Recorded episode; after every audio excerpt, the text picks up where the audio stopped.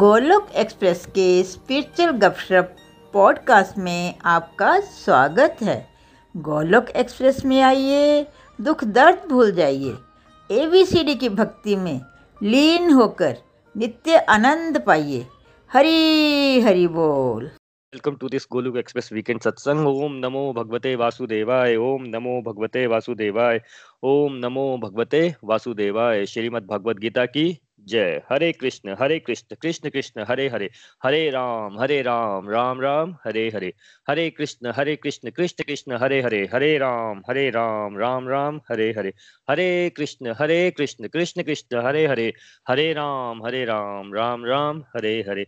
ना शस्त्र पे ना शास्त्र पे, ना धन पे, ना ही किसी युक्ति पे, हे प्रभु मेरा जीवन तो आश्रित है केवल और केवल आपकी कृपा शक्ति पे। हरि हरि बोल एवरीवन। और आप सबका फिर से स्वागत है इस वीकेंड सत्संग में, और जो लोग पॉडकास्ट पे सुन रहे हैं उनका भी बहुत बहुत स्वागत है। फ्रेंड्स, आज हम चैप्टर थर्टीन की समरी करने वाले हैं। चैप्टर थर्टीन यानी प्रकृति पुरुष तत्व चेतना। देखिए, ये चैप्टर थोड़ा सा टफ हो जाता है समझने के लिए, लेकिन जैसा मैं हमेशा बोलता हूँ कि हम भगवान से प्रेयर करें कि भगवान आप हमारी बुद्धि में बैठिए, और ये जो आपके बड़े डिफिकल्ट से भी बातें हैं, कॉम्प्लिकेटेड बातें हैं, वो भी हमें आसानी से समझ आ सकें और हम उन्हें अपने जीवन में भी उतार सकें। तो देखिए, ये चैप्टर है प्रकृति पुरुष और चेतना। भगवान बोलते हैं कि भाई जिसने इस चैप्टर को समझ लिया उसको मैं मुक्ति दे देता हूँ। ठीक है, तो वो हम आगे देखेंगे। हम जब मुक्ति की बात करते हैं तो मुक्ति देना होता क्या है। उसके बाद भगवान और क्या बोलते हैं इसमें। सबसे पहले भगवान ने बात की है प्रकृति की। देखिए, प्रकृति क्या होती है। प्रकृति मतलब फिजिकल फॉर्म। जैसे अभी आपके हाथ में मोबाइल है तो आप उसको फिजिकली देख पा रहे हैं। आपके सामने यू नो जितनी भी चीजें जो आप देख सकते हैं, अलमीरा है, डोर है, बिल्डिंग है, जितनी भी चीजें हैं, ये सब प्रकृति के अंदर आती हैं। और भगवान बोलते हैं कि ये जितना भी आप फिजिकल चीजें देखते हैं पूरे यूनिवर्स में, चाहे वो प्लैनेट्स हैं, सितारे हैं, चांद हैं, जो भी फिजिकल चीजें देखते हैं, वो सब की सब पांच तत्वों से बनी है। और पांच तत्व हैं अर्थ यानी मिट्टी, वाटर यानी जल, फायर यानी अग्नि, विंड यानी वायु, और ईथर यानी आकाश। देखिए, जब आकाश बोलते हैं तो इसमें कंफ्यूज नहीं होना है। आकाश मतलब ये जो वैक्यूम है, जो स्पेस होता है। जैसे अभी आप खाना खाते हैं, आपके अंदर विंड पाइप है, आपके अंदर नर्व्स हैं, तो वो नर्व्स के अंदर भी एक स्पेस है। तो हर जगह आप देखिए तो ये जो खाली स्पेस है, जिसको वैक्यूम बोला जाता है, आकाश बोला जाता है, ईथर बोला जाता है, तो इन पांचों तत्वों से मिलकर बनी है। और इसको बोला जाता है ग्रॉस बॉडी, स्थूल शरीर। अभी इसका जो हमारे शास्त्रों में एग्जाम्पल आता है वो यही आता है कि जैसे कुम्हार है। अब कुम्हार ने एक घड़ा बनाया है, एक सुराही बनाई है, तो किसी बच्चे से पूछो तो क्या बोलेगा कि हाँ जी, घड़ा भी अलग है, सुराही भी अलग है, ये गमला बना हुआ है, ये भी अलग है। लेकिन जो थोड़ा सा मैच्योर व्यक्ति होगा उसको ये बात पता है कि सब की सब बनी मिट्टी से ही है। वैसे वो दिखने में अलग अलग दिख रही है, बट है जो उनका बेस है वो मिट्टी ही है। तो वैसे ही हम जितनी भी ये नॉन लिविंग थिंग्स देखते हैं, इंक्लूडिंग हमारी जो बॉडी है, हमारा शरीर है, जो बोन्स और ये फ्लैश से बना है, भगवान बोल रहे हैं सब कुछ सब कुछ ये मेरी माया है और सब ये पांच तत्वों से ही बना है। तो जितना भी आप देख रहे हैं ये ग्रॉस चीजें, फिजिकल चीजें आप देख सकते हैं, इन सब का जो बेस है वो ये पांच तत्व के ही कॉम्बिनेशन से बना है। तो ये तो होगी प्रकृति का ग्रॉस पार्ट। इसके बाद भगवान ने कहा एक सूक्ष्म शरीर भी होता है हमारे अंदर। सूक्ष्म शरीर क्या, जिसको हम बोलते हैं मन, बुद्धि, अहंकार, जो होता तो है बट दिखाई नहीं देता है। ना हम मन को देख सकते हैं, ना हम अपनी बुद्धि बोलेंगे कि हाँ भी ब्रेन में बुद्धि होती है, बट वो दिखाई नहीं देती ना। ब्रेन भी एक आपका फिजिकल पार्ट आ गया, बट उसके अंदर हम बोलते हैं ना बुद्धि है। बंदा बुद्धिमान है, आपको कैसे पता चलता है कि कम बुद्धिमान है ज्यादा बुद्धिमान, आप देख तो नहीं सकते उस बात को। और अहंकार जो हम लोग सब में होता है, ईगो जिसको बोलते हैं, इसको बोला जाता है सूक्ष्म शरीर। यानी कि ये होता तो है पर हम इसको अनुभव कर सकते हैं, पर इसको ये हमें दिखाई नहीं देता है। I'm sorry. हरी हरी बोल। तो ये हमें दिखाई नहीं देता है। अब जब ये इसमें कंफ्यूज नहीं होना है, जब हम बोलते हैं दिखाई नहीं देता। देखिए, अभी आप अपने मोबाइल को देख रहे हैं, तो आप, आप मोबाइल को देख रहे हैं तो वैसे तो आपको मोबाइल के बीच में कुछ भी नहीं दिखाई दे रहा है, और वैक्यूम है, हवा दिखा हवा ही है, उसको भी नहीं देख सकते वैसे तो हम। लेकिन जिसने थोड़ी सी भी साइंस पढ़ी है उसको पता है कि भैया आपके और मोबाइल के बीच में लाखों करोड़ों एटम हैं। एटम तो हर जगह है, तो वो बीच में है बट हमें दिखाई नहीं देते हैं।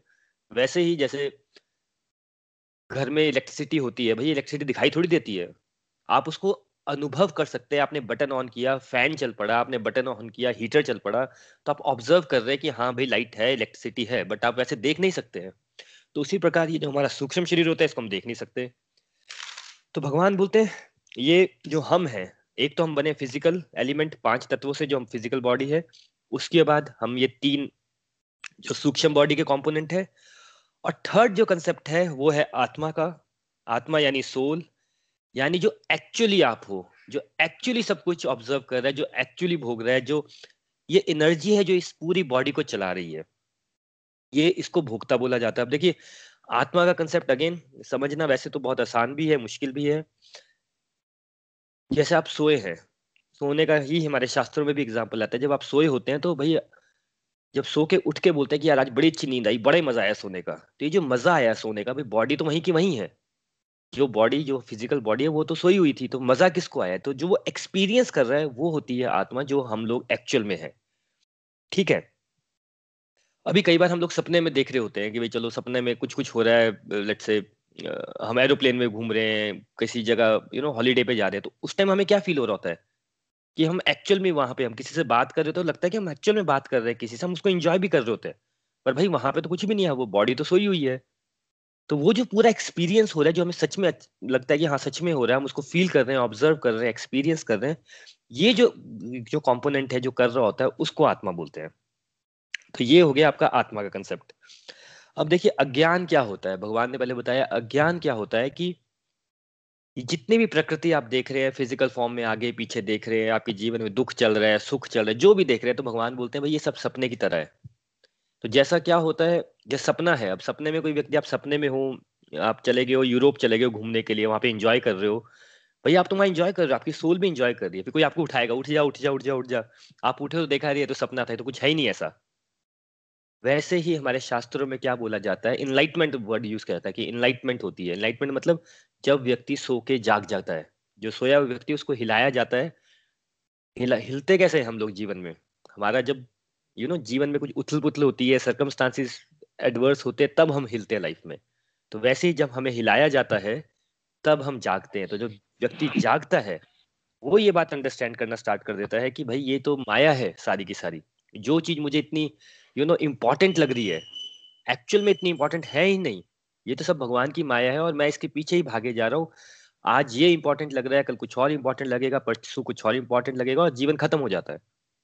तो एक जो इनलाइटमेंट वर्ड है उसको बोला जाता है जागना।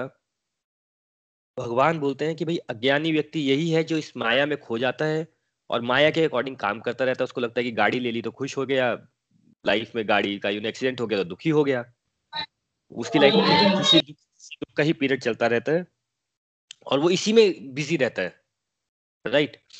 लेकिन जो इनलाइटेंड पर्सन हो जाता है वो फिर सपने से जाग जाता है, वो उसको समझ आ जाता है कि यार मैं तो एक आत्मा हूँ, मेरे पास एक शरीर दिया है भगवान ने मुझे कर्म करने के लिए और मेरे पास एक गोल है जो मुझे अचीव करना है। अब देखिए ये कंसेप्ट इस चैप्टर में समझना बहुत जरूरी है कि ये जो हमारी आत्मा है और ये जो बॉडी है, इसके बीच में भगवान ने जो मन बुद्धि अहंकार दिया है वो क्या है एक्चुअल में? वो भाई भगवान ने आत्मा को टूल्स दिए हैं, टूल्स मतलब औजार दिए हैं, सो दैट वो शरीर से काम ले सके। जैसे कि बुद्धि दी है, बुद्धि का काम क्या है? हमें हर को डिसीजन देना कि भाई क्या सही है क्या गलत है। आपके सामने भाई फ्रूट भी है, आपके सामने पिज्जा भी पड़ा है, अब आपका डिसीजन है, बुद्धि दी है भगवान ने भी क्या खाना चाहिए आपको हेल्दी रहने के लिए। भाई अगर आपकी बुद्धि स्ट्रांग होगी तब तो आप फ्रूट खा लेंगे, लेकिन क्योंकि हम लोग माया के उसमें फंस जाते हैं, मन हमारा इतना भारी होता है हमारे ऊपर, हमारी बुद्धि के ऊपर, हम क्या खा लेंगे? हम पिज्जा खा लेंगे, राइट। वैसे ही कोई भी डिसीजन लेना हो, हम कई बार बोलते हैं ना भाई डिसीजन कैसे गलत हो जाते हैं, डिसीजन गलत नहीं हो जाते भाई, मन बुद्धि अहंकार ये जो तीन कॉम्पोनेंट है इसमें देखिए मन का नेचर क्या है। पहले मन का नेचर है नेगेटिविटी की तरफ जाना, जो व्यक्ति जितना नेगेटिव होगा लाइफ में भाई उसका मन उतना ही भारी है और वो बुद्धि को काम ही नहीं करने देगा। ये बात हमें समझना बहुत जरूरी है। कोई भी आप देख लीजिए, अभी देखिए फॉर एग्जांपल इंडिया में कोरोना का यू नो बहुत बहुत इशू है इस टाइम पे। इस टाइम पे भाई कोई किसी की हेल्प कर रहा है, कोई कैसे हेल्प कर रहा है, राइट। उनकी बुद्धि में आ रहा है कि भाई यार चलो मैं किसी की हेल्प कर देता हूँ, राइट। किसी की बुद्धि में क्या आ रहा है, भाई ये तो बड़ी अपॉर्चुनिटी है, मेरे मैं तो मेडिकल प्रैक्टिशनर हूँ, मेरे पास बड़े सारे इंजेक्शन है, या मेरे पास पावर है, मैंने बड़े सारे यू नो इंजेक्शन मेडिसिन ले लिया, मैं इसका टेन टाइम चार्ज करता हूँ। वो टेन टाइम चार्ज करे जा रहे हैं, वो क्या हो रहा है उनका, उनको उसी में मजा आ रहा है। तो ये ये जो है, ये जो कंसेप्ट है मन बुद्धि अहंकार का, ये बुद्धि भ्रष्ट कैसे हो जाती है, जब मन उस पर हावी हो जाता है, राइट। तो हमें ये समझना है कि भाई हमें एक आत्मा है, नंबर वन हमारे पास टूल है ये मन बुद्धि अहंकार। अब हम मन की बात सुन रहे हैं, अपनी बुद्धि की बात सुन रहे हैं कि हम अपने अहंकार में। अहंकार क्या होता है भाई, हम अहंकार होता है जो हमारे को लगता है कि हम सबसे इम्पोर्टेंट है, सब कुछ मेरा ही हो रहा है, सब कुछ मैं ही, दुनिया में सबसे अच्छा व्यक्ति कौन, मैं, सबसे इम्पोर्टेंट कौन, मैं। भगवान को किसकी बात सुननी चाहिए, मेरी बात सुननी चाहिए। जीवन में कष्ट किसके सबसे ज्यादा है, मेरे साथ कष्ट सबसे ज्यादा है। ये जो मैं मैं मैं मैं करते रहते हैं, ये हमारा अहंकार होता है कि हम अपने आप को सबसे इम्पोर्टेंट देखते हैं। बुद्धि जो हमें डिसीजन लेने के लिए हेल्प करती है, और मन वो जो माया का एजेंट है, जो भाई नेगेटिव जिसका नेचर है, जो सब कुछ ओवरथ्रो कर देता है, राइट right? अब देखिए जैसे ना एक गाड़ी है, गाड़ी में भाई गाड़ी की जो बॉडी है वो उसका फिजिकल स्टेट है, लेकिन गाड़ी के अंदर जो इंजन होता है, आपको इंजन तो दिखाई देता नहीं है, तो इंजन क्या है आपका, मन बुद्धि अहंकार। लेकिन गाड़ी चलती कैसे है, खुद चल पड़ती है, उसको इंजन चलाता है कि भाई उसको एक ड्राइवर लगता है, उसको एक ड्राइवर लगता है। तो ड्राइवर कौन हो गया, आत्मा होगी। जब ड्राइवर ने जब एक्सीलेटर दबाया तो गाड़ी चल पड़ी, यानी कि एक्सीलेटर क्या हो गया, वैसे तो एक्सीलेटर हो गया जब आप कुछ थॉट अपने माइंड में लाते हैं, कुछ सोचते हैं कि मैं ऐसा करता हूँ, ये तो आ गया आपका एक्सीलेटर। मन बुद्धि अहंकार से क्या होगा, वो इंजन से चलेगा और गाड़ी चल पड़ेगी। अब सपोज गाड़ी का एक्सीडेंट हो गया तो रिस्पॉन्सिबल कौन है, वो इंजन रिस्पॉन्सिबल है, वो एक्सीलेटर रिस्पॉन्सिबल है, कि वो फिजिकल गाड़ी रिस्पॉन्सिबल है, कि ड्राइवर रिस्पॉन्सिबल है। भाई वो ड्राइवर रिस्पॉन्सिबल होता है। वैसे ही हम जितनी मर्जी बातें कर ले, जितने मर्जी भागने बोल लें, जिस मर्जी से झूठ बोल ले, ये देखिए दो लोगों से आप झूठ कभी नहीं बोल सकते, एक अपने आप से, एक भगवान से, राइट। जितने मर्जी हम भाने मारे, जितना मर्जी जिस मर्जी चीज को ब्लेम करें, अल्टीमेट जो रिस्पॉन्सिबिलिटी और अकाउंटेबिलिटी है वो फिर भी आप ही की रहेगी।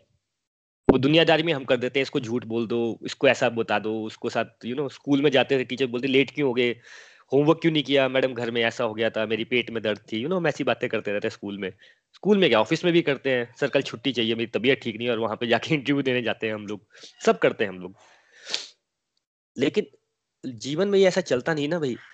तो जो रिस्पॉन्सिबिलिटी एंड अकाउंटेबिलिटी आपके एक्शंस की, कि जो आपकी बॉडी काम कर रही है और जो मन बुद्धि अहंकार से आप काम ले रहे हैं, वो आप ये नहीं बोल सकते कि भाई मैंने यू नो मुझे पता नहीं चला, जैसे हम बोलते हैं ना, ओहो मुझे पता ही नहीं चला, अच्छा मुझे करना था। भाई ये रिस्पॉन्सिबिलिटी अकाउंटेबिलिटी हमेशा ही आत्मा की। किसी ने आपने गाड़ी से एक्सीडेंट कर दिया, आप कोर्ट में जाके ये नहीं बोल सकते अच्छा मैं मैंने एक्सीडेंट कर दिया, मुझे लगा गाड़ी ने कर दिया। आप उल्टी सीधी बातें बोलेंगे, वो नहीं चलती है वहां पे, राइट। तो ये बात हमें समझना है कि हर चीज की रिस्पॉन्सिबिलिटी एंड अकाउंटेबिलिटी किसकी है, हमारे की है। यहाँ तक क्लियर हो गया। मन एक है, मन बुद्धि अहंकार हमारे पास टूल्स हैं, हम आत्मा है, हम उसको यूज करके अपने शरीर से कर्म करते हैं। अब देखिए जीवन का कंसेप्ट क्या है, यहाँ पे इस चैप्टर में जो हमने भगवान ने हमें बताया था। देखिए जीवन का कंसेप्ट ये है कि जो हमारा मन बुद्धि अहंकार जो है, इसमें हमने क्या भर रखा है, इसमें हमने दुनियादारी भर रखी है। हम पैसे के बारे में सोचते हैं, अपने फैमिली के बारे में सोचते हैं, हमारा भला कैसे हो जाए। और जो हम बोलते हैं ना सेवन सिंस है, हमें क्रोध आता है, लोभ करते हैं, लालची होते हैं हम लोग, हमें पैसा ही दिखता है, यू नो काम क्रोध लोभ, जो तीन बेसिक ट्रेट्स बताए गए हैं, ये हमारे मन बुद्धि अहंकार में भरे होते हैं, राइट। और हम इसी को यू you नो know, इसी को इन्हीं को इनसे जो हमारी डिजायर्स बनती है, जैसे पैसे की डिजायर, पैसे की सबसे कॉमन डिजायर है कि पैसा बहुत होना चाहिए हमारे पास, कंफर्टेबल लाइफ होनी चाहिए, यू you नो know? इसी को हम पूरा पूरा करने की कोशिश करते रहते हैं जीवन भर, राइट। होता क्या है, आप इस जीवन में आए, आपके अंदर डिजायर्स हैं, कुछ नेगेटिव होती हैं, कुछ पॉजिटिव डिजायर्स होती है, जिसको हमने राजसिक तामसिक और सात्विक में यू नो डिवाइड कर देते हैं। आपके अंदर डिजायर्स हैं, लालच है आपके अंदर, आपको लगता है कि मेरी फैमिली अच्छी हो, मेरी वाइफ ऐसी हो, मेरे हस्बैंड ऐसे हो, मेरे पास पैसा ज़्यादा हो, और ज़्यादा हो जाए और ज़्यादा हो जाए, और उसके लिए फिर आप डिसीजन भी वैसे लेते जा रहे हो लेते जा रहे हो बट करते करते लाइफ खत्म होगी, आपका शरीर खत्म हो गया, शरीर खत्म हो गया। फिर क्या होता है उसके बाद, जब आपको फिर भगवान नया शरीर देते हैं एज पर जो आपके कर्म होते हैं, जैसे आपने यू नो कर्म किए होते हैं, उसकी सिचुएशन के अकॉर्डिंग आपको एक शरीर मिलता है। तो ये जो आपकी डिजायर्स, अनफुलफिल्ड डिजायर्स होती हैं, अगेन जिस डिजायर्स को आप कंप्लीट नहीं कर पाए इस जीवन में, जैसे कि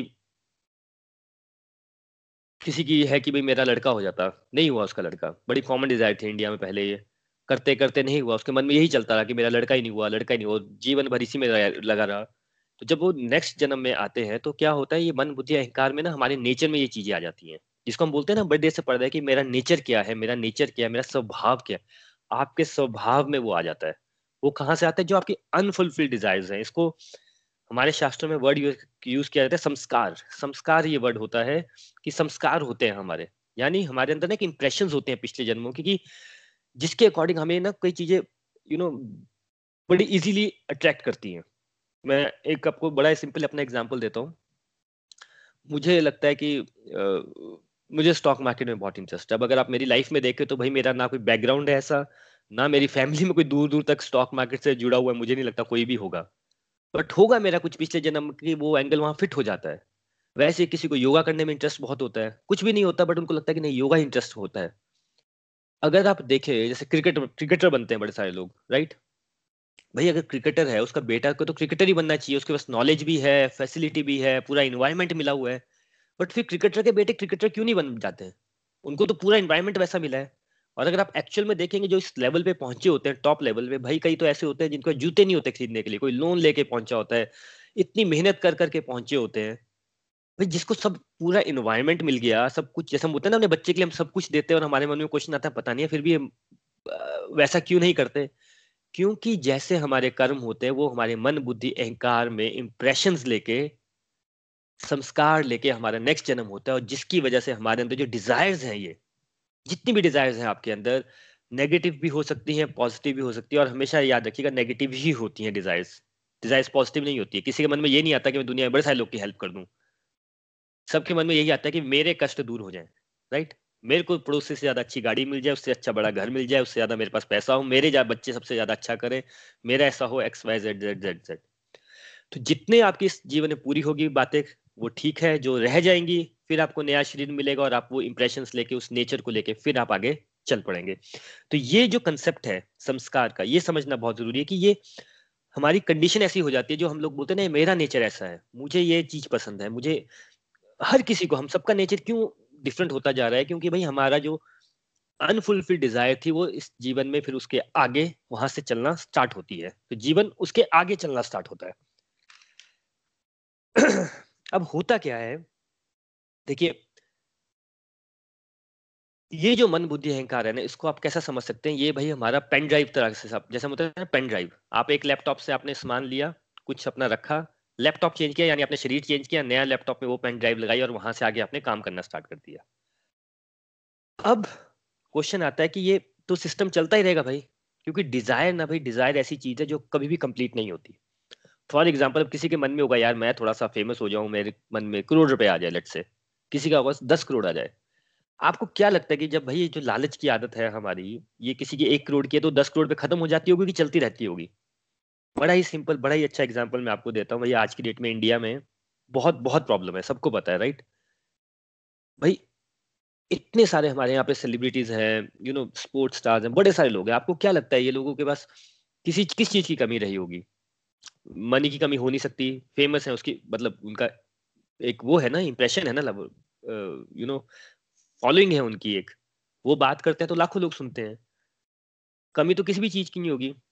आपको क्या लगता है वो इस टाइम पे उनके मन में ये आ रहा होगा कि मैं लो, हम लोगों की हेल्प कर दें भाई, कुछ यू you नो know, कुछ किस जिस तरह से भी कर सकते हैं, कि उनके मन में आ रहा होगा नहीं नहीं यार मेरी मूवी रिलीज हो रही है मैं मूवी रिलीज करवा लेता हूँ, नहीं यार मैं आईपीएल का है मैं आईपीएल में आईपीएल की ऐड कर लेता हूँ। आप जो जो लोग ट्विटर पे है भाई, आप ट्विटर पे जाके देखिए, जिस भी सेलिब्रिटी की आप पूजा करते हैं, जो भी आपको पसंद है, हम सब ने की होती है, आप सबका किसी का भी देख लीजिए, सब अपने ही उसमें लगे हुए हैं।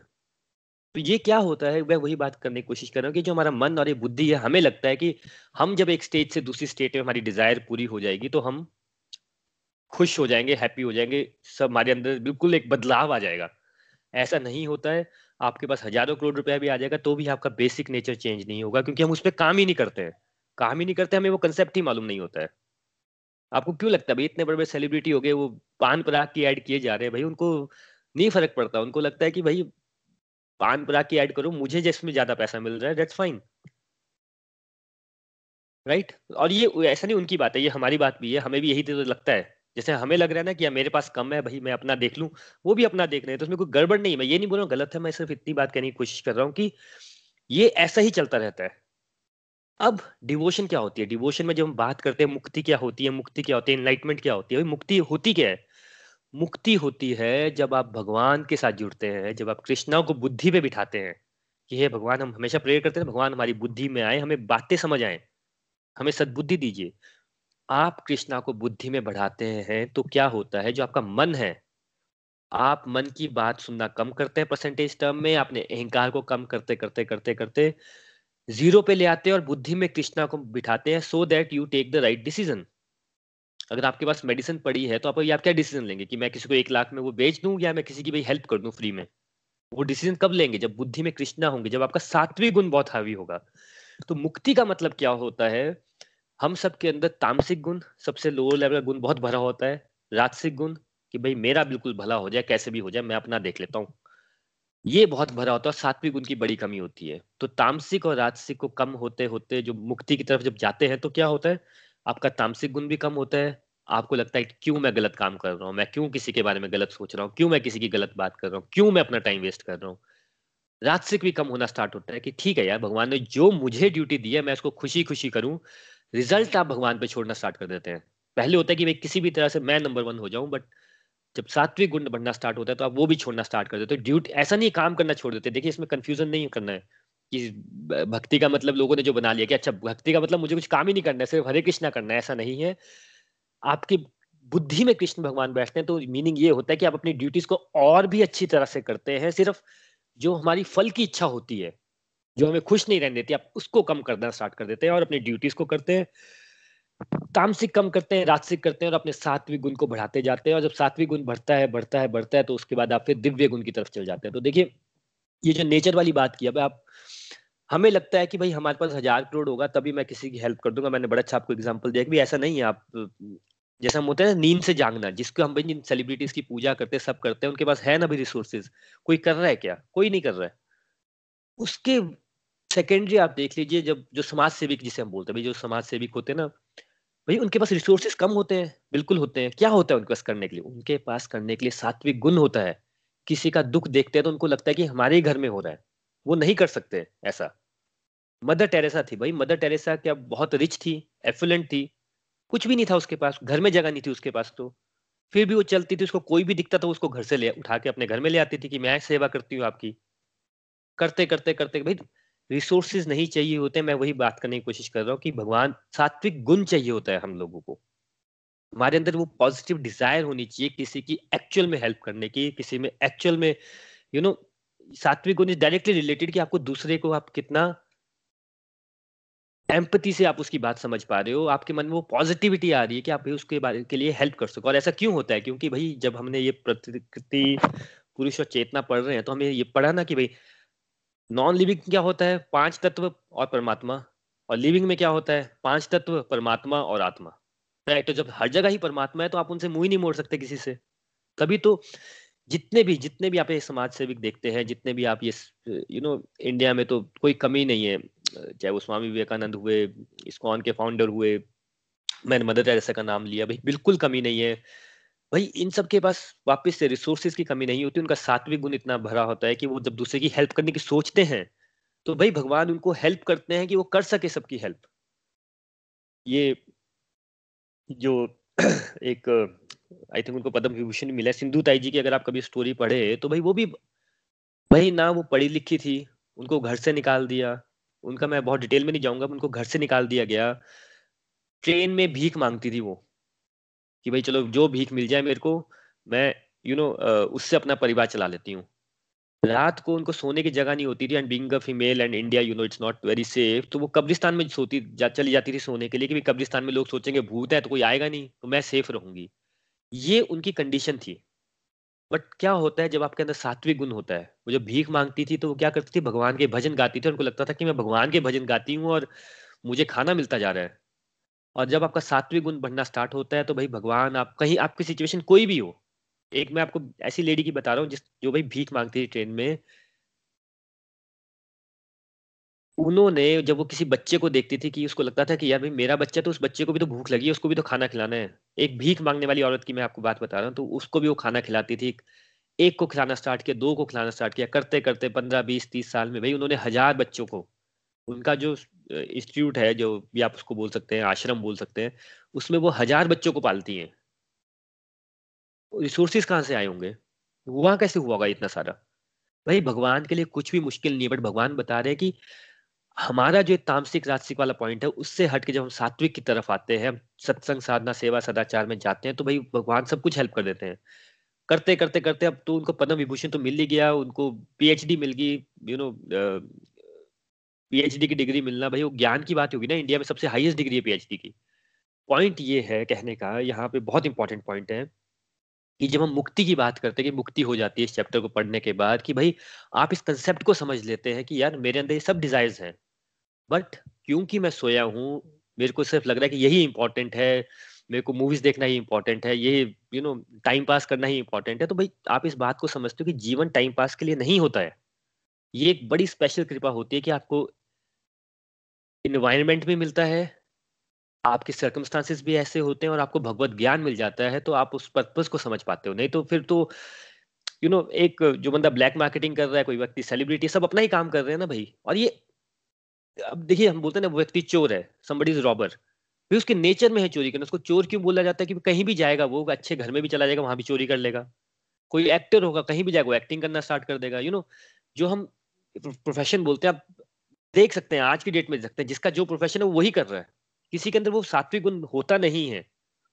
पहले तो कंसेप्ट ही नहीं मालूम होता है, हमको लगता है बी पॉजिटिव होना चाहिए, पॉजिटिव होना चाहिए। पॉजिटिव होना होता क्या है? पर अगर हम ये सोचते हैं कि पॉजिटिव होना ये होता है कि मैं दूसरों को हटा के पीछे सबसे ऊपर हो जाऊं, that is not positivity. Positivity जो हम ये जो बातें कर रहे हैं कि भाई दूसरों की हेल्प कर सके, दूसरों की सेवा कर सके, और अपनी मुक्ति कर सकते हैं। मुक्ति किससे करते हैं? ये जो हमारे अंदर काम क्रोध लोभ जो नेगेटिव थिंकिंग पड़ी है, इनसे हम मुक्ति ले सके।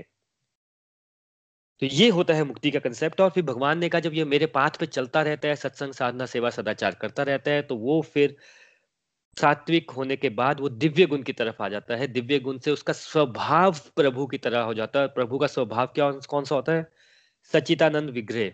देखिए सच्चिदानंद विग्रह मतलब जो इंटरनल है, जिसके अंदर फुल ऑफ नॉलेज है, और जो हमेशा आनंद में रहता है। और अल्टीमेटली जो बड़ा बेसिक क्वेश्चन है, हर चीज घूम फिर के वहां आ जाती है कि आप भी यहाँ पे सत्संग सुन रहे हैं, मैं भी सत्संग करवा रहा हूँ, अल्टीमेटली ढूंढ क्या रहे हैं हम? हम एक खुशी ढूंढ रहे हैं, हम एक सेटिस्फेक्शन ढूंढ रहे हैं कि यार कुछ तो कमी है लाइफ में, वो पूरी हो जाए, या भैया मैं खुश हो जाऊं यार। और तो कोई रीजन हो ही नहीं सकता जब हम बोलते हैं। तो जो व्यक्ति दिव्य होता है, फिर उसको ये बात समझ आ जाती है कि जो खुशी का कंसेप्ट है परमानेंट हैप्पीनेस का, वो एक्सटर्नल चीजों से नहीं होता, वो आपके इंटरनल ही होता है। चलिए आगे चलते हैं। इसके बाद भगवान ने बताया कि ये ये जो बातें हैं, ये हमने अभी तक बातें की इस पूरे चैप्टर के कंसेप्ट की, भाई ये बड़ी कॉम्प्लिकेटेड बातें होती हैं। लोग भाई बड़े बड़े महात्मा लोग अपना जीवन लगा देते हैं, भगवत गीता समझ नहीं आती है। समझना छोड़िए भाई, लोगों को सुनने को नहीं मिलती है, और सुनने को मिल भी जाती है तो समझ नहीं आती है। तो भगवान बताते हैं ये बड़ी स्पेशल कृपा होती है मेरी जब मैं किसी को भगवत ज्ञान देता हूँ, वो इसको सुन पाता है और फिर समझ पाता है और अपने जीवन में उतार पाता है। तो ये एक भगवान की स्पेशल कृपा होती है। नाउ क्वेश्चन कम्स, आप सब अपने आप से क्वेश्चन पूछिएगा कि भाई हमारे ऊपर स्पेशल कृपा क्यों हो रही है? भाई आपके ऊपर स्पेशल कृपा इसलिए हो रही है क्योंकि आप ऑलरेडी भगवान के बहुत क्लोज हो, या तो इस जीवन से या पिछले जन्मों में कुछ दिव्य कर्मों की वजह से आप ऑलरेडी भगवान के क्लोज हो। देखिए आपके मन की बात है, आप किसको बताते हो? अपने फ्रेंड को बताते हो कि किसी भी सब्जी वाले को भी जाके बता देते हो कि मेरे घर में ये चल रहा था, मेरे हस्बैंड ने ऐसा किया, मेरी वाइफ ने ऐसा किया, मेरे बच्चों ने ऐसा किया। जो आपको क्लोज होता है, जिस पे आपको विश्वास होता है, उसी पे करते हो ना, उसके साथ आपका एक रिलेशन होता है। क्योंकि हम भगवान से ऑलरेडी क्लोज होते हैं, तो भगवान इसके लिए हमें ये कृपा करते हैं हमारे ऊपर, हमें ये बातें समझाते हैं। और देखिए किसी भी रिलेशन का किसी भी रिलेशन का नींव क्या होती है, बेसिक नींव क्या होती है? कम्युनिकेशन। हमसे गड़बड़ क्या हो जाती है? हम भगवान की बात को भी नहीं सुनते हैं, सिर्फ मन की बातों को सुनते हैं। और भगवान से जब बात करने भी जाते हैं तो क्या बात करके आते हैं? भगवान ये बड़ा मेरे को ये दे दो, वो दे दो, भगवान उस व्यक्ति ने मेरे को पसंद नहीं हो, अच्छा वो अच्छा नहीं है, उसका बुरा हो जाए, इसका बुरा हो जाए, उसका बुरा हो जाए, मेरा ही अच्छा हो दुनिया में। यू नो हम ये कम्युनिकेट करते हैं। भाई किसी भी रिलेशन को स्ट्रांग होने के लिए बोथ वे कम्युनिकेशन चाहिए। और देखिए, आप यहाँ तक थर्टीन चैप्टर में अगर इतनी गहरी बातें समझ रहे हैं, इतनी कॉम्प्लिकेटेड बातें समझ रहे हैं, तो भगवान की ऑलरेडी बहुत कृपा है। हमें बस वो रिलेशन डेवलप करना है। और रिलेशन डेवलप कैसे होता है भाई? जब आप उस पर टाइम स्पेंड करते हैं। भगवान के साथ टाइम स्पेंड नहीं करेंगे तो रिलेशन डेवलप हो ही नहीं सकता। यू नो, सबसे इंपॉर्टेंट टाइम स्पेंड करना होता है भगवान के साथ। और अगेन वो कंसेप्ट बिल्कुल ध्यान से समझना है कि टाइम स्पेंड करने का मतलब ये नहीं होता कि अपनी ड्यूटीज को छोड़िए और भगवान के मंदिर में बैठ जाइए। टाइम स्पेंड का मतलब होता है कि बिल्कुल ध्यान से अपनी ड्यूटीज कीजिए, लेकिन जो आपका मन है वो भगवान से लगा के देखिए। जैसे अगेन, जैसे आप गाड़ी चलाते हैं, तो आप जब गाड़ी चलाते हो सिर्फ गाड़ी चलाते रहते हैं कि बीच में बातें भी करते हैं, कभी गाने भी सुनते हैं, सोचते भी रहते हैं? तो भाई फिजिकल बॉडी कहीं भी हो सकती है, आपकी किचन में हो सकती है, यू नो ड्राइंग रूम में हो सकती है, गेस्ट के साथ हो सकती है, लेकिन इंपॉर्टेंट है आपका मन कहाँ लगा हुआ है। जितना मन आपका, और भगवान को आपकी बॉडी से कोई लेना देना नहीं है। भगवान को सिर्फ आपसे क्या चाहिए? आपका मन चाहिए, आपके मन का भाव चाहिए। इसलिए जो भक्ति का पाठ होता है ये हमेशा प्रेम भाव से आता है। सबसे इंपॉर्टेंट यहाँ पे प्रेम भाव होता है। प्रेम भाव मतलब जो सबसे प्योरेस्ट फॉर्म। हम कल भजन में भी सुन रहे थे, गोपियां और कृष्ण का बार बार एग्जाम्पल आता है कि उनका सबसे अच्छा रिलेशन है। उसमें सबसे अच्छा क्यों है भाई? वो प्रेम भाव से चल रहा है, क्योंकि उसमें छल कपट नहीं है, उसमें कोई लेना देना नहीं है। तो ये बातें जिनको समझ आना स्टार्ट हो जाती है, वो फिर समझते हैं कि नहीं यार, मुझे जो रिलेशन है वो भगवान से बनाना है, और उसके लिए मुझे अपने मन को मन को मन को यू नो भगवान से लगाना पड़ेगा। और जब कृष्ण भगवान को बुद्धि में बिठाएंगे, मन की बातों को नहीं सुनेंगे, तभी हम भगवान की बातों को सुन पाएंगे। अब देखिए हमारी गड़बड़ कहाँ हो जाती है। दो बातें होती हैं। पहली बात, देखिए भगवान अनलिमिटेड है। भगवान को हम ना समझ सकते, ना हमारे अंदर इतनी बुद्धि है कि हम भगवान की बातों को समझ सकें। लेकिन होता क्या है, हम लोगों के अंदर लालच बहुत होता है। हम सब कुछ जानना चाहते हैं। आज ही पूरी भगवत गीता पढ़ लेते हैं, आज ही रामायण भी पढ़ लेते हैं, सारे कंसेप्ट समझ लेते हैं। भाई हमारे शास्त्रों में लिखा गया है, हरि अनंत है, हरि कथा अनंत है, यानी कि भगवान भी अनलिमिटेड है, अनंत है, इसका कोई अंत नहीं है। भगवान की बातों का भी कोई अंत नहीं है। पॉइंट ये होता है कि जितना आपको समझ आता जा रहा है, जितना भी समझ आ रहा है, उसको भगवान की कृपा समझिए और अपने लाइफ में उतारिए। Practice is more important than knowing. आप स्विमिंग के बारे में जितनी मर्जी किताबें पढ़ लीजिए, जब तक स्विमिंग खुद नहीं करने चलेंगे, उतरेंगे नहीं पानी में, तब तक आपको तैरना नहीं आ सकता।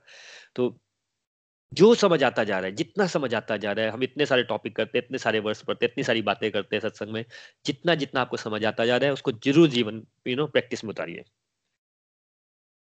इसके बाद भगवान ने इसमें एक और बात बताई। देखिए कृपा तो हो ही गई, अगर हमें ये बात समझ आ गई कि सच में ये बातें बड़ी कॉम्प्लिकेटेड हैं, लोग इतनी यू नो इतनी कॉमेंट्री होती है भगवत गीता के ऊपर, अलग अलग लोगों के पर्सपेक्टिव है, पर अगर आपको सच में समझ आ रही है, आप जीवन में भी उतार पा रहे हैं और आप इसको कृपा मान रहे हैं, तो भगवान एक बात बोलते हैं बड़ा इंपॉर्टेंट कि भाई हो सकता है आपकी परिस्थिति अभी कैसी भी हो, जीवन में कैसी भी सर्कमस्टांसेस हो, उसको भी कृपा मानिए। भाई आप सोफे पे बैठे होते, क्रिकेट देख रहे होते, आपकी कभी भी स्पिरिचुअल प्रोग्रेस नहीं होती। उसके लिए आपको एक स्पेशल इन्वायरमेंट देना ही पड़ता है भगवान को। और एज पर कि भाई हम जितने, देखिए जेल होती है ना, जेल में कुछ कैदी होते हैं बेचारे, उनको रियलाइज होता है कि मैं जेल चला गया, बड़ा दुख होता है बेचारे, वहां से उनका कंडक्ट बड़ा अच्छा हो जाता है, चलो सब ठीक है।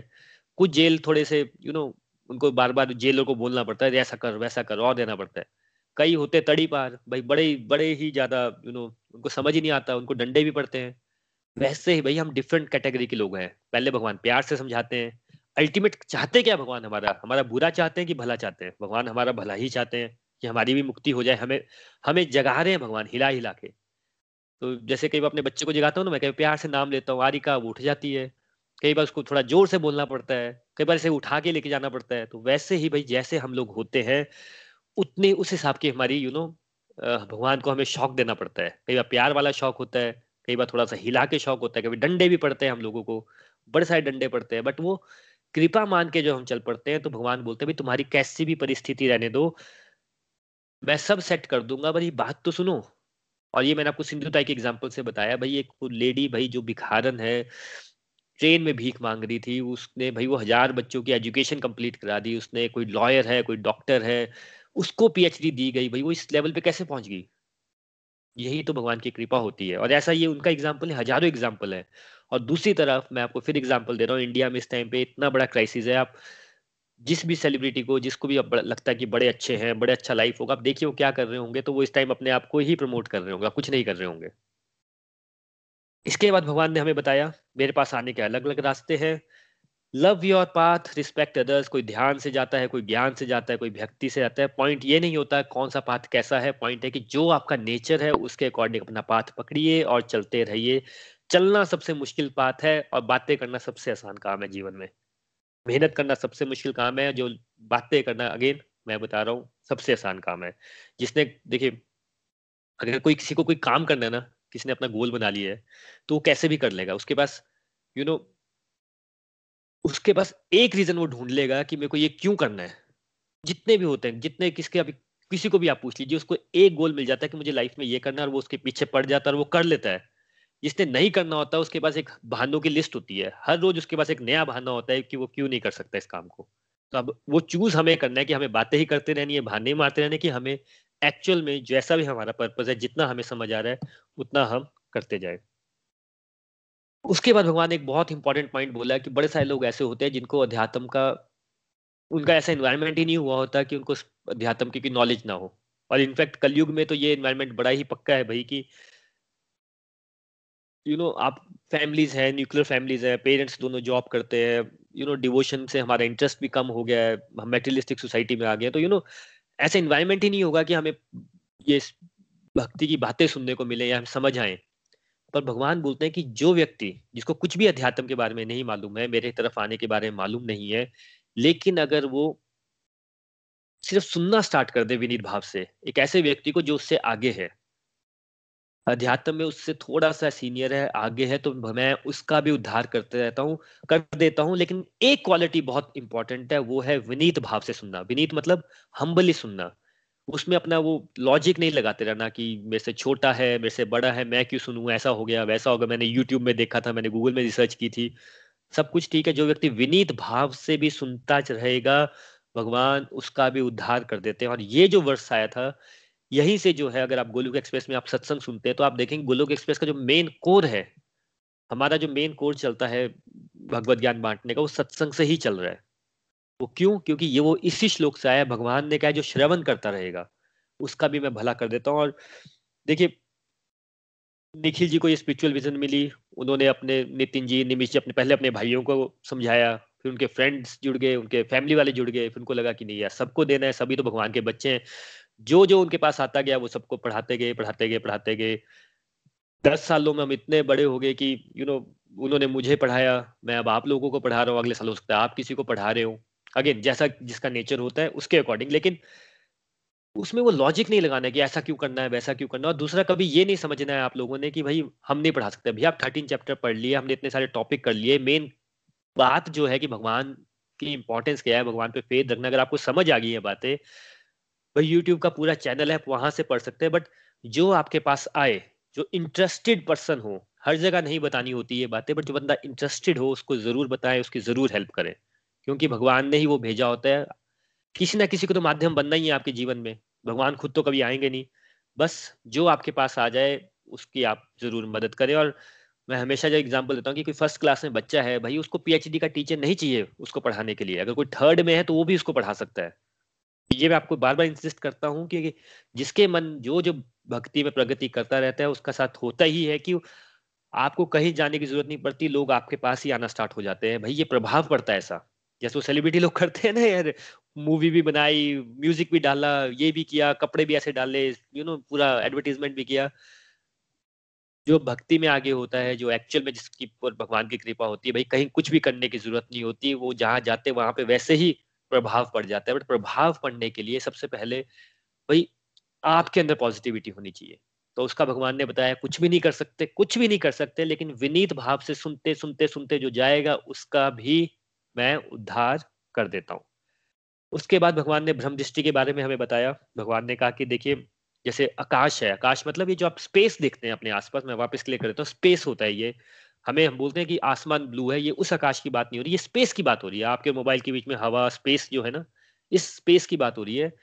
तो आप आकाश में ऊपर देखिए, चांद है, सितारे हैं, धरती है, सब चल रहा है आकाश के अंदर। बट आकाश इसमें मिक्स नहीं हो जाता है, वो एक अपनी यूनिक आइडेंटिटी बना के रखता है। तो वैसे ही जो योगी होता है, जो भाई अध्यात्म में बिल्कुल आगे चले जाते हैं, उनको बड़ा ही क्लियर कट ये कंसेप्ट हो जाता है कि एक मेरी आत्मा है, एक मेरी बॉडी है। और वो इसमें ना कंफ्यूज नहीं करते कि मैं अपने नाम के साथ अपनी बॉडी के साथ आपको कंफ्यूज नहीं करते।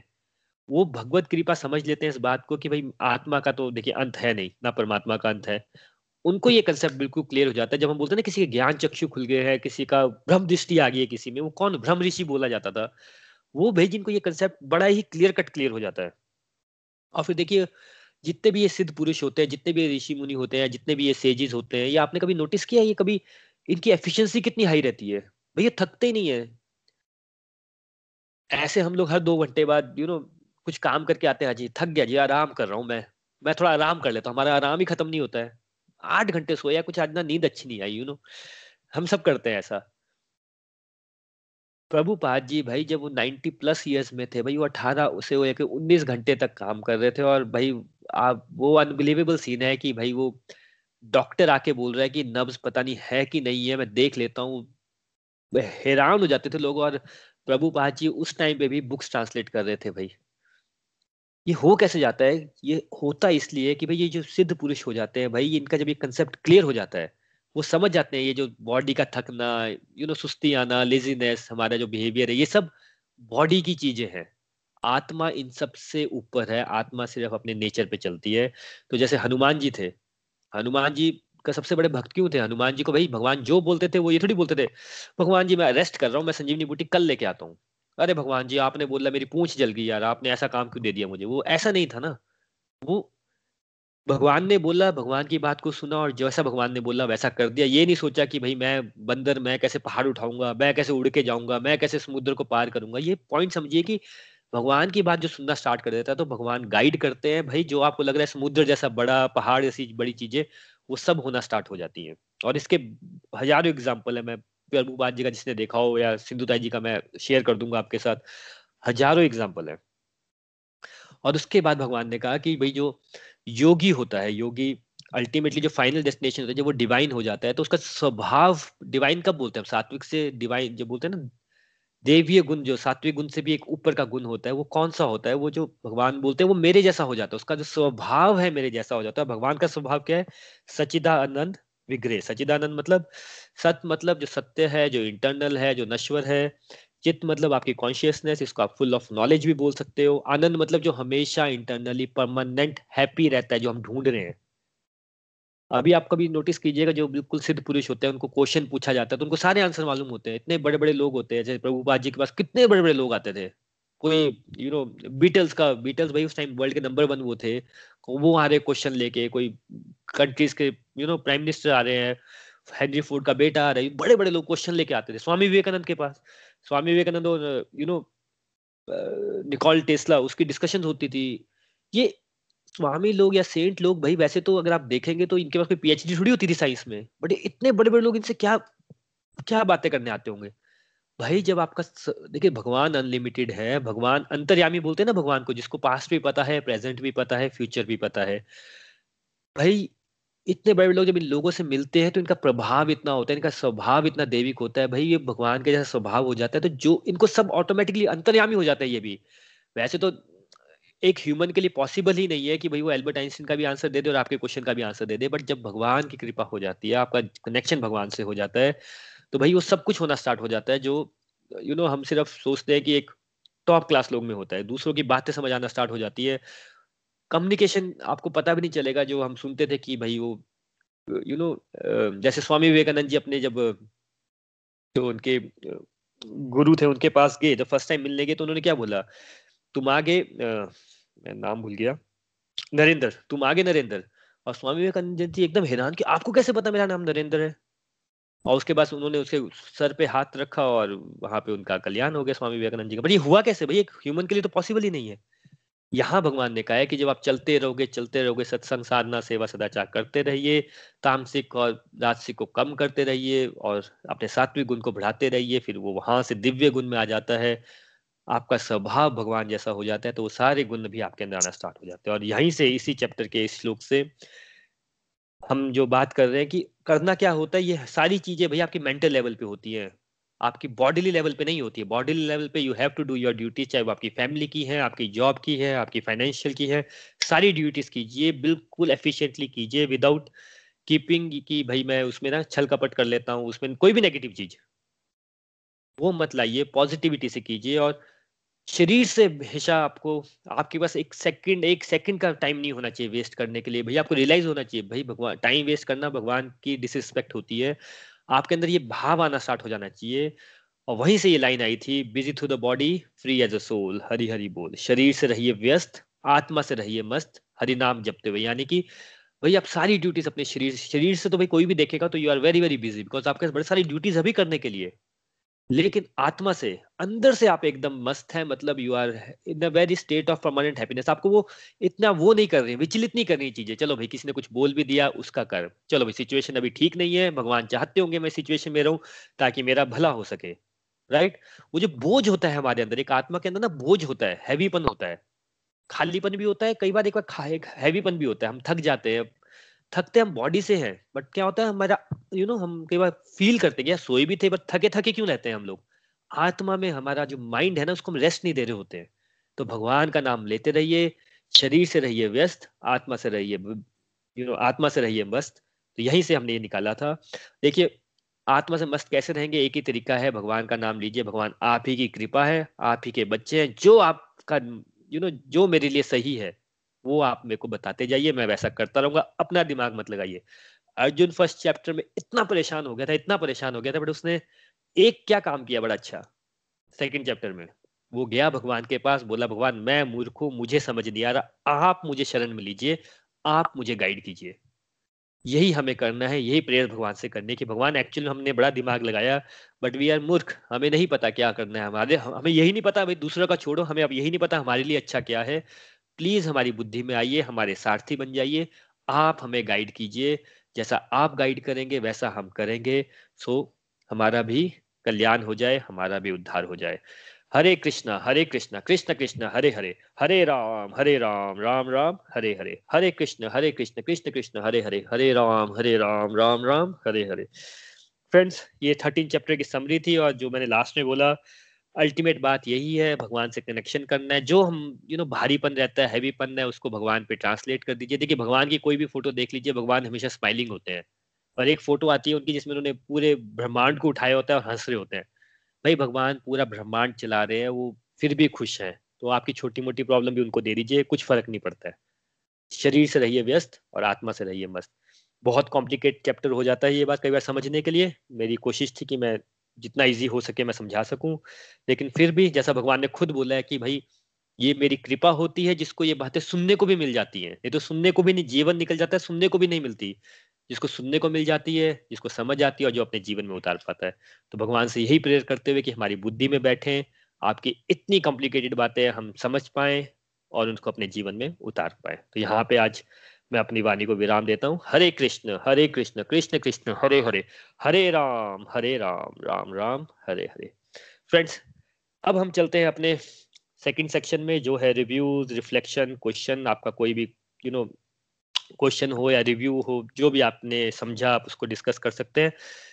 आज का भजन हमें पवना जी सुनाएंगी। और एक बात का हमें ख्याल रखना है, हमें टाइम का बिल्कुल ख्याल रखना है। हम हमेशा बोलते हैं समय ही भगवान है, समय का हमेशा ख्याल रखिए।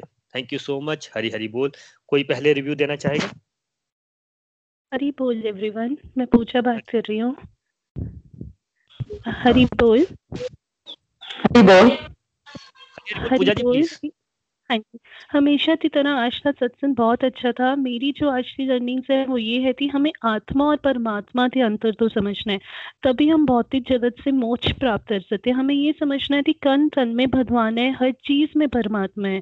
हमें ये समझना है कि हम एक आत्मा है जिसका यूज करते हम धर्म कर रहे हैं, और हमें हमारा सारा धर्म प्रभु का काम समझ कर करना है। हरि बोल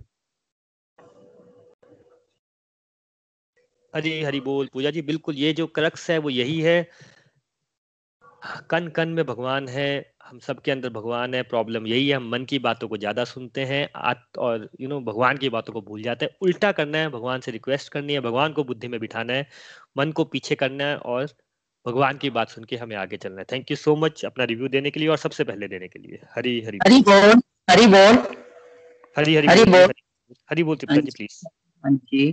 गौरव जी आज का सत्संग बड़ा ही अच्छा था, आपने भक्ति के बारे में बड़ा अच्छा समझाया। जब से हम आपसे जुड़े हैं और भक्ति शुरू की है, ये नहीं समझना है कि अपनी जिम्मेवारियों को भूलना है। हमें भगवान से प्रार्थना करनी है कि भगवान हमारी बुद्धि में बैठो और शुद्ध भक्ति के साथ साथ अपनी ड्यूटी करने के लिए भी हमें शक्ति दो। हमारे शरीर में सात्विक गुण आएंगे और मन को भक्ति में ही लगाना है। ये समझना है कि मन में परमात्मा का वास है और ये प्रार्थना करनी है कि भगवान को हमें अपनी बुद्धि में ही बिठाना है। यदि हम बुद्धि यदि यदि हम बुद्धि को अच्छे कर्मों में लगाएंगे तो हमारे में पॉजिटिविटी आएगी और तामसिक गुण और राजसिक गुण खत्म होंगे। हरि बोल। हरि हरि बोल दीप्ता जी, बिल्कुल यही प्रेयर, कभी हम ये वाली बात भी करेंगे। हमें जो प्रेयर करनी है भगवान से वो यही है। पहली बात तो एक तो हमें यही नहीं पता कि हमारे लिए अच्छा क्या है, तो भगवान आप हमें गाइड कीजिए, आप हमें बताइए सो दैट कि हम सत्संग, साधना, सेवा, सदाचार कॉन्टिन्यूसली करते रहे। जो बातें अच्छी लग रही हैं, समझ आ रही है, उसको जीवन में उतारे सो दैट हम भी मुक्ति की तरफ जाएं, हमारे तामसिक राजसिक गुण कम हो और सात्विक और दिव्य गुण हमारे अंदर भी बढ़े। Thank you so much Dipta ji अपना रिव्यू देने के लिए। हरी हरी बोल। नेक्स्ट कौन अपनी बात रखना चाहेगा? हरी बोल। हरी हरी बोल मीना जी। हाँ जी वरुण जी, आज का सेशन बहुत ही अच्छा था, आपने पूरा समझाया। तो इसमें मेन लर्निंग मेरी ये रही थी कि अगर हम लिविंग और नॉन लिविंग बीइंग में परमात्मा को देखेंगे तो हमारी आध्यात्मिक प्रोग्रेस होगी। और जैसे हम फटाफट किसी को ब्लेम करते हैं, चीट करते हैं, जज करते हैं, सबसे पहले हमें इन चीज़ों को छोड़ना है। अगर हम भी ये चीज़ें करेंगे तो इसका मतलब ये सब हम किसी के साथ नहीं कर रहे हैं, हम परमात्मा के साथ ही सब कुछ कर रहे हैं। और हमें मन की बातों में आकर कोई भी गलत काम नहीं करना है, हमें अपने मन की बातों को साइड पर करना है। भगवान हमें खुद गाइड करेंगे। अगर हम मन की बातों को सुनना छोड़ेंगे और परमात्मा की बातें सुनेंगे तो परमात्मा हमें गाइड भी करेंगे। जिस अगर जिसके जैसे आपने बताया था ना, जिसके ज्ञान चक्षु खुल गए हैं उसको आत्मा और शरीर में अंतर समझ आएगा। फाइनल डेस्टिनेशन है गोलोक धाम। जो प्योर हो जाएगा उसे गोलोक धाम अवश्य मिलेगा, लेकिन प्योर हमें शरीर को नहीं करना है, प्योर हमें करना है अपनी सोल को। और जैसे हमें खुद को चेंज करना है, किसी को हमें चेंज नहीं करना है। हमें अपनी डिवोशनल प्रैक्टिस बढ़ानी है। अगर हमारी हमें स्पेयर टाइम में अपनी डिवोशन जरूर करनी है। और जिसको ये पता हमें पता चलेगा, जब हमें ये पता चलेगा कि हमें खुद को खुश करना है, मन की बातों को छोड़कर हमें भगवान की बातों को सुनना है और हमें सेल्फ लेसनेस की तरफ बढ़ना है। सेल्फिश जो हमारी सेल्फिश नेचर होती है ना, कि हम खुद अपना सिर्फ अपना सोचते हैं, किसी और का नहीं, उसको हमें छोड़ना है, तभी हमें गोलोक धाम मिलेगा। हरि बोल। हरी हरी बोल। थैंक यू मीना जी, बिल्कुल पूरा कंसेप्ट ही ये है।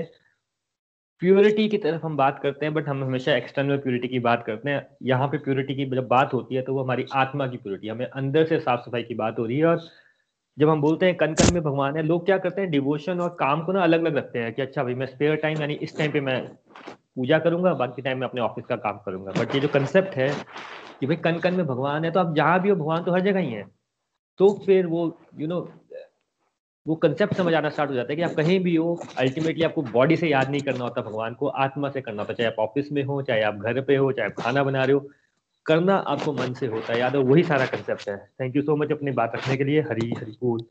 नेक्स्ट कौन बात करना चाहेगा? हरी हरी बोल वरुण जी। हरी हरी बोल सुमन जी। हरी हरी बोल वरुण जी। आज का सत्संग एज यूजुअल बहुत ही अच्छा था और सारा समझे जीवन का निचोड़ी था, जो अगर हमें समझ आ रहा है। तो आपने बताया कि सात्विक गुण या दिव्य गुण के अंतर्गत कर्म करने से हमें भगवान हमारे प्रसन्न होते हैं। ये हम पर वो हम पर स्पेशल कृपा करते हैं। ये हम पर स्पेशल कृपा है कि हम भगवत गीता सुन रहे हैं, समझ रहे हैं और अपने ऊपर क्रियावंत कर रहे हैं। ये सब प्रभु की कृपा के कारण ही होता है। इसके लिए हमें भगवान के साथ रिलेशन बनाना है, उनको धन्यवाद करना है। हमें अपना काम करते हुए, कर्म करते हुए, ड्यूटीज करते हर ड्यूटी को सच्चे मन से निभाना है और हर ड्यूटी में हमें भगवान को अपने साथ उसमें जोड़ना है, भगवान से प्रेम भाव बनाना है, कृष्ण भगवान को बुद्धि में बिठाकर और अपने कर्मों को शुद्ध करना है। और हमें अपने आप को अनंत भगवान से जोड़ना है। हर परिस्थिति हमें हर परिस्थिति में सुख में दुख में भगवान, हर परिस्थिति को दुख सुख को भगवान की कृपा समझना है। भगवान हमेशा हमारा भला चाहते हैं, दुख भी हमें वो जगाने के लिए ही देते हैं करते देते हैं। तो हमें दुख भी भगवान भगवान का दिया दुख भी प्रसाद समझना है। भगवान हमें भक्ति ज्ञान ध्यान योग किसी रास्ते से प्राप्त हो सकते हैं, बस हमने उनको पाने की कोशिश करते रहना है। सत्संग साधना सेवा सदाचार के पथ पर चलते रहना है। हमें विनीत भाव से भगवान का सत्संग सुनना है, उससे भी हमारा उद्धार हो जाएगा। हमें भगवान पर फेथ रखना है, उनकी बातों पर लॉजिक नहीं लगाना है। भगवान की बातों का प्रसार और प्रचार भी करना है। जो व्यक्ति भक्ति में आना चाहता है उसकी उंगली पकड़कर हमें आगे भी ले जाना है, हमें उसकी सहायता करनी है। हमें बॉडी के साथ साथ अपने आप को कंफ्यूज नहीं करना है। हम आत्मा है, आत्मा को ये बॉडी मिली है और बॉडी में आत्मा के साथ साथ भगवान भी का भी अंश है। भगवान हमें हर समय नोट कर रहे हैं, हमें वे हमें अंदर से गाइड भी करते हैं। हमें उनकी बातें सुनकर समझकर उनके अनुसार ही कर्म करने हैं, तभी हम सच्चिदानंद विग्रह हो सकेंगे। हम भगवान के स्वभाव को के समभाव हो जा, जाएंगे। फिर हमारा स्वभाव दैविक होना चाहिए। भगवान से हमेशा प्रार्थना करते रहना कि वो हमारी बुद्धि में आए और हमें गाइड करते रहें और हम आ, उनकी बातें अपने जीवन में उतार पाए। हरी हरि बोल, हरी हरि बोल, हरी हरि बोल। भगवान जी, पूरे सत्संग को समराइज करने के लिए थैंक यू सो मच। सारी बातें यही हैं, सत्संग साधना सेवा सदाचार में लगे रहिए, बाकी सब कुछ हो जाता है। भगवान का एक क्रक्स पॉइंट है ना, हमें लगता है कि ये भी पता चल जाए वो भी पता चल जाए, पॉइंट वो नहीं होता है। जैसे कोहरे में गाड़ी चलाते हैं तो हमें या यू नो एंड तक नहीं दिखता है, कितना दिखता है पाँच मीटर, दस मिनट, दस मीटर। फिर हम क्या करते हैं, थोड़ी सी चलाते हैं तो थोड़ा दिखना स्टार्ट होता है। धीरे धीरे आगे चलते रहिए, थोड़ा थोड़ा देखते जाइए, आगे आगे आपको दिखता रहेगा खुद ब खुद। देखिए, आपको खुद कृपा दिखना स्टार्ट हो जाती है कि खुद ब खुद ज्ञान आना भी स्टार्ट हो जाएगा, आपके माध्यम से प्रचार होना भी स्टार्ट हो जाएगा, आपको नॉलेज मिलना भी स्टार्ट हो जाएगा। और जो इतने कॉम्प्लिकेटेड ये कंसेप्ट होते हैं भाई, समझ समझ के समझ नहीं आते, जीवन निकल जाता है, समझ भी आना स्टार्ट हो जाते हैं। और यू नो और जैसे जो समझ आते जाते हैं आप यू विल ऑल्सो फील कि हाँ यार, आप जैसे बोलते हैं परमानेंट हैप्पीनेस की तरफ चलना स्टार्ट कर देते हो। Thank you so much. Hari Hari बोल, हरी हरी बोल। नेक्स्ट कोई बात करना चाहेगा?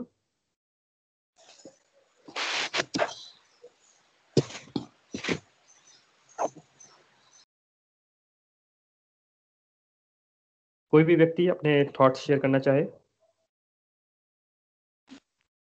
हरी हरी बोल, हरी हरी बोल। राजेंद्र जी, हाँ, आज का सत्संग बहुत अच्छा था और आज आपने समझाया कि सब संसारिक वस्तुएं पांच तत्वों से बनी होती है और पांच तत्वों में विलीन हो जाती है। हमें जो दिखाई देता है वो स्थूल शरीर है और हर स्थूल शरीर में एक सूक्ष्म शरीर होता है जो हमें दिखता नहीं है, लेकिन जो व्यक्ति स्पिरिचुअल स्ट्रांग होता है वो उसे अनुभव करता है।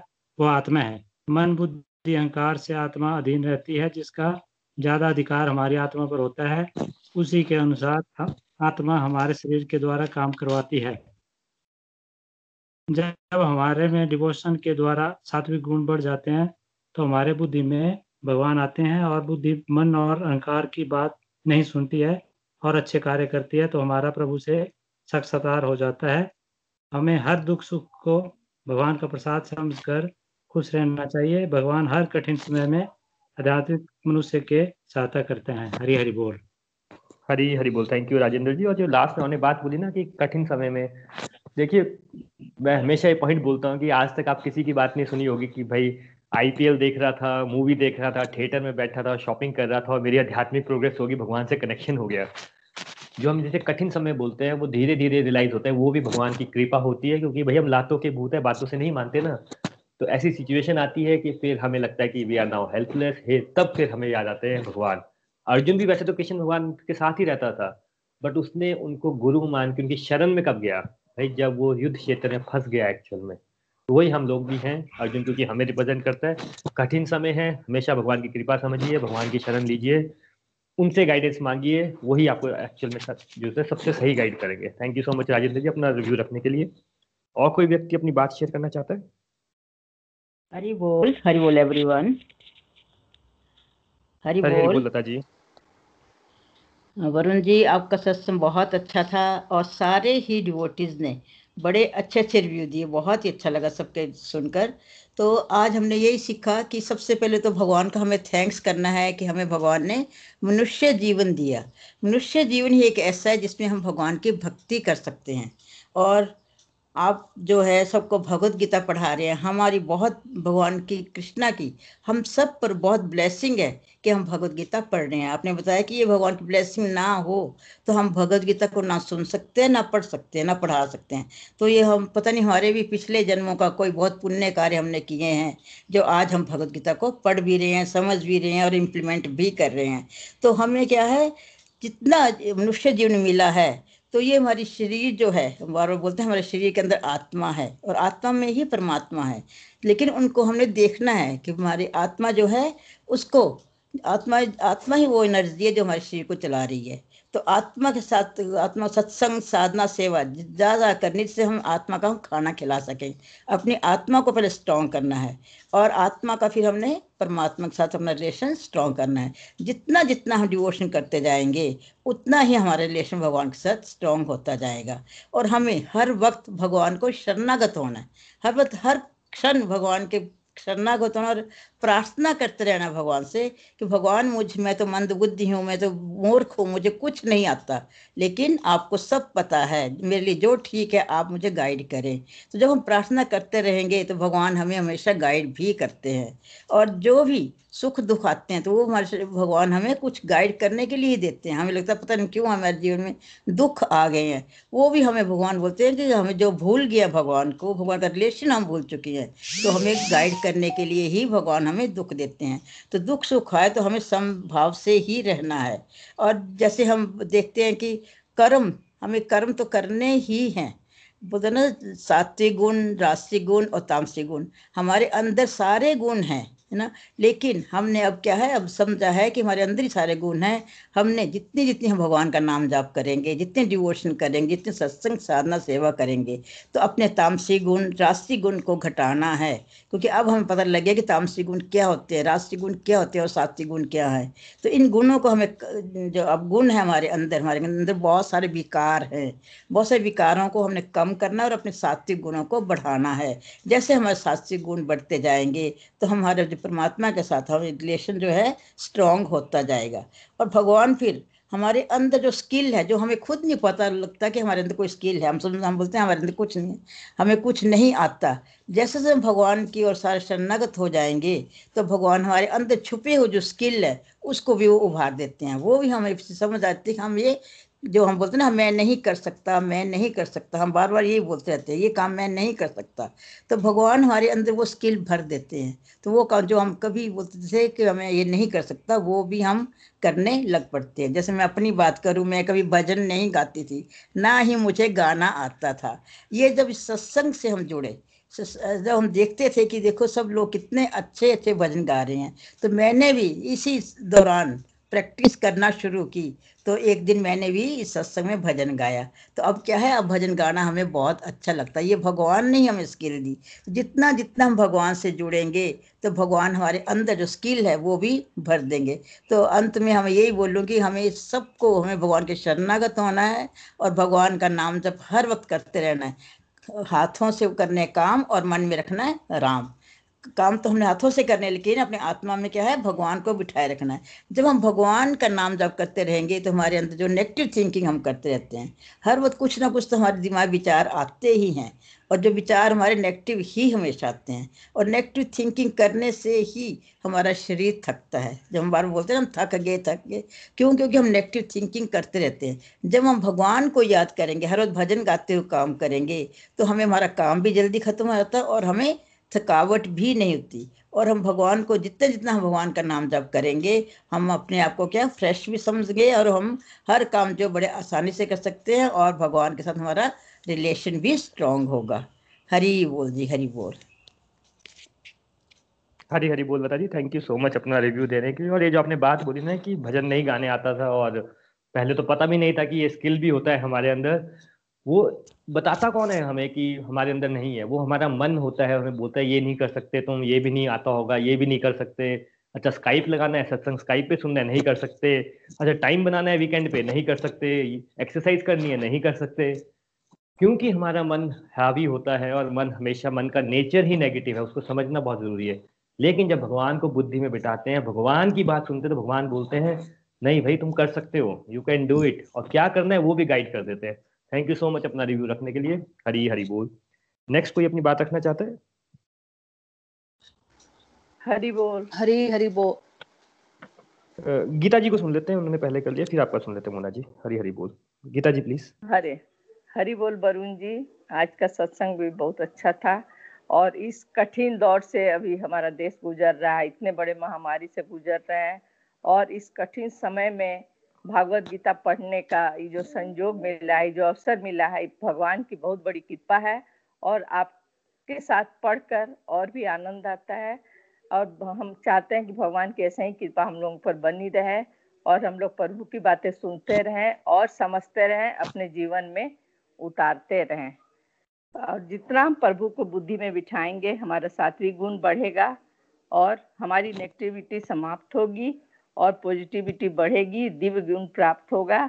किसी भी सत्काम सत्काम को करने के लिए हमारी बुद्धि प्रेरित करती है, और जब हमारी पॉजिटिविटी बढ़ेगी तुम्हारी हमारी बुद्धि प्रेरित करेगी, और हम भगवान की बातें समझेंगे, भगवान के साथ जुड़ते जाएंगे, भगवान से हमारा रिश्ता प्रेम का बनता जाएगा। हरि बोल, हरी हरी बोल। थैंक यू गीता जी अपनी बात रखने के लिए। अल्टीमेट बात यही है, सबसे हाईएस्ट फॉर्म, सबसे प्योरेस्ट फॉर्म ऑफ रिलेशन हमेशा प्रेम भाव का होता है, वही हमें डेवलप करना है। और सत्संग, साधना, सेवा, सदाचार करते रहेंगे तो वो बिल्कुल ही डेवलप होता जाएगा। और जैसे आपने बोला एक्सटर्नल वर्ल्ड में बहुत बहुत टफ टाइम चल रहा है, बट भगवान की देखिए कृपा है तो कृपा है। हरी हरी बोल।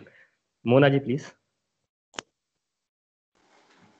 हरी हरी बोल, हरी हरी बोल। बहुत ही सुंदर सत्संग रहा, हमेशा की तरह वरुण जी।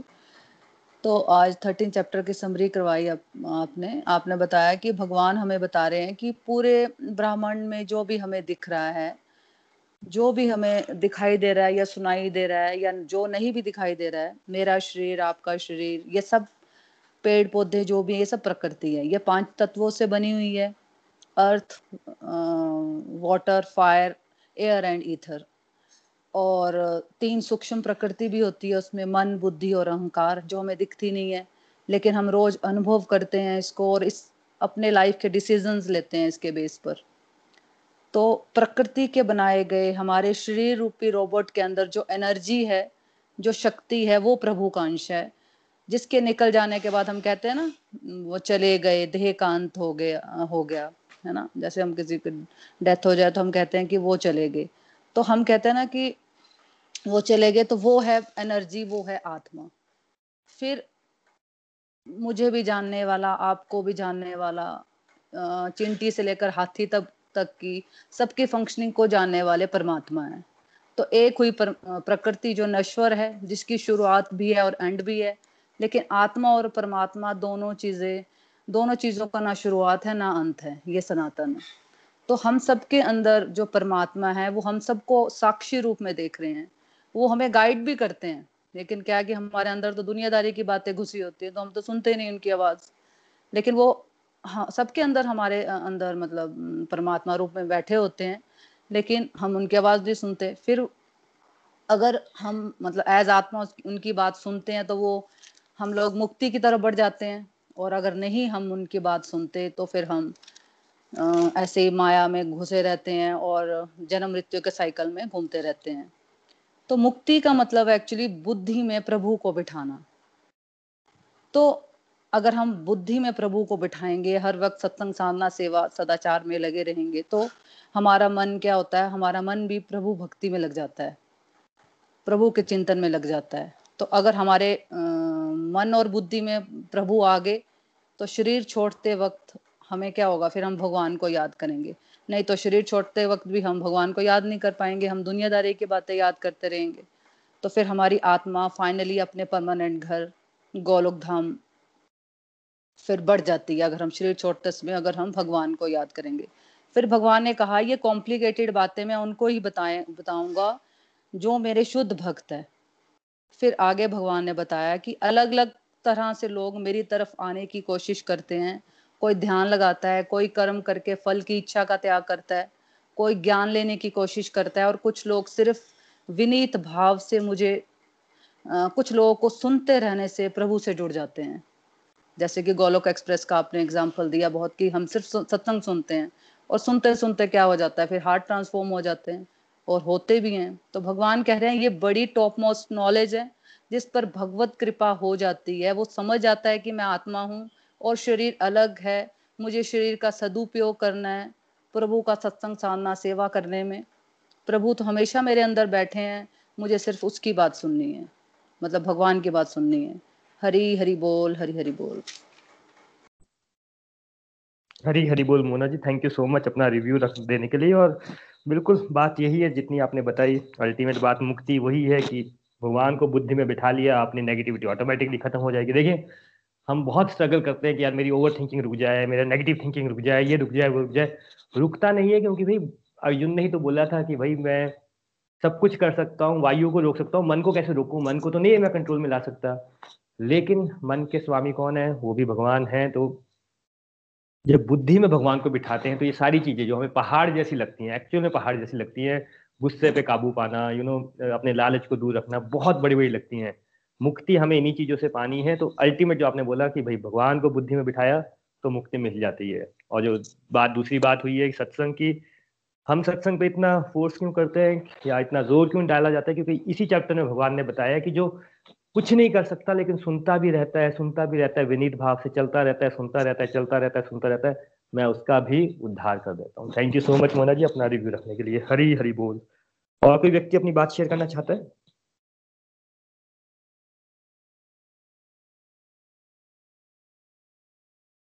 हरी हरी बोल, हरी हरी बोल। राजेंद्र जी, भावना जी भजन गा रहे हैं। एक मिनट मैं एक बार पूछ लेता हूँ किसी और को अगर बात करनी है, अगर नहीं है तो फिर हम पवना जी के पास चलते हैं। निधि जी आप बात करना चाह रहे थे या कोई और व्यक्ति बात करना चाहे? चलिए फिर राजेंद्र जी, पवना जी को प्लीज आज के भजन के लिए। हरी हरी बोल। शंकर भोले भंडारी रे, शंकर ओ भोलिया, तेरा डमरू डम डम बाजे रे। नीले गगन और पहाड़ों में ढूंढा, जंगल जंगल कैलाशों में ढूंढा, नीले गगन और पहाड़ों में ढूंढा, जंगल जंगल कैलाशों में ढूंढा। आजा भोले दर्शन दिखा जा, आजा भोले दर्शन दिखा जा, डूबती नैया को पार लंघा जा। शंकर ओ भोले आ, तेरा डमरू डम डम बाजे रे। औरों को भोले तू अमृत पिलाता, और जहर खुद ही तू पी जाता, औरों को भोले तू अमृत पिलाता, और जहर खुद ही तू पी जाता। तेरी महिमा कोई ना जाने, तेरी महिमा कोई ना जाने, बीती सदियां है बीते जमाने। शंकर ओ भोले आ, तेरा डमरू डम डम बाजे रे। बुझती मेरी जोत जला दे, टूटती मेरी आस बंधा दे, बुझती मेरी जोत जला दे, टूटती मेरी आस बंधा दे। दुनिया वाले देते हैं ताने, दुनिया वाले देते हैं ताने, मन की पीड़ा तू ही हो जाने। शंकर ओ भोले आ, तेरा डमरू डम डम बाजे रे। हरी हरी बोल, हरी हरी बोल, हरी हरी बोल, हरी हरी बोल। पवना जी बहुत बहुत ही ब्यूटीफुल भजन, और आई थिंक इतना मैंने आई थिंक ये फर्स्ट टाइम सुना है भजन, और ये जो मतलब भजन भी है, और आई थिंक हम सब लोग यही प्रेयर करते हैं जब भी हम लोग यू नो लाइफ में हेल्पलेस हो जाते हैं, फिर हमें भगवान की याद आती है। तो ये जो रिक्वेस्ट करते हैं जब भगवान से, यू नो कई बार हम प्रेयर करते हैं भगवान कुछ तो करो, मेरी ज्योति जला दो, यू नो हेल्प कर दो, कहाँ हो।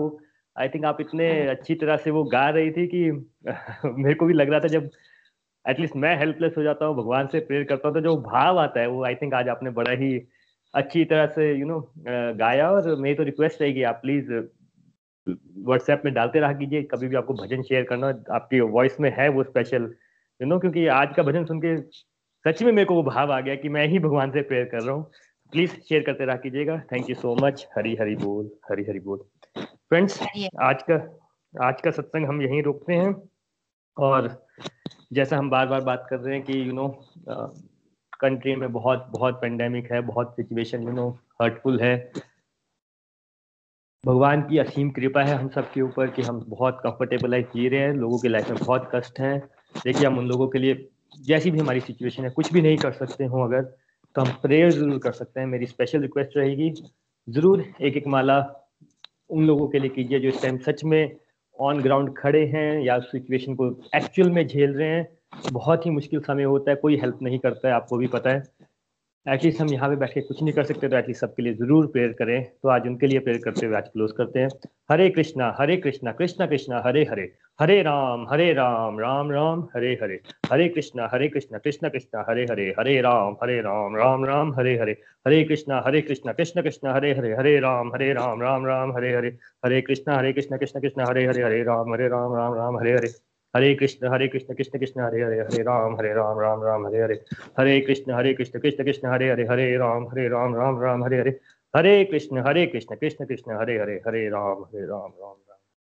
Thank you everyone for joining in. हम next week fourteen chapter start करेंगे। हरी हरी बोल, हरी हरी बोल।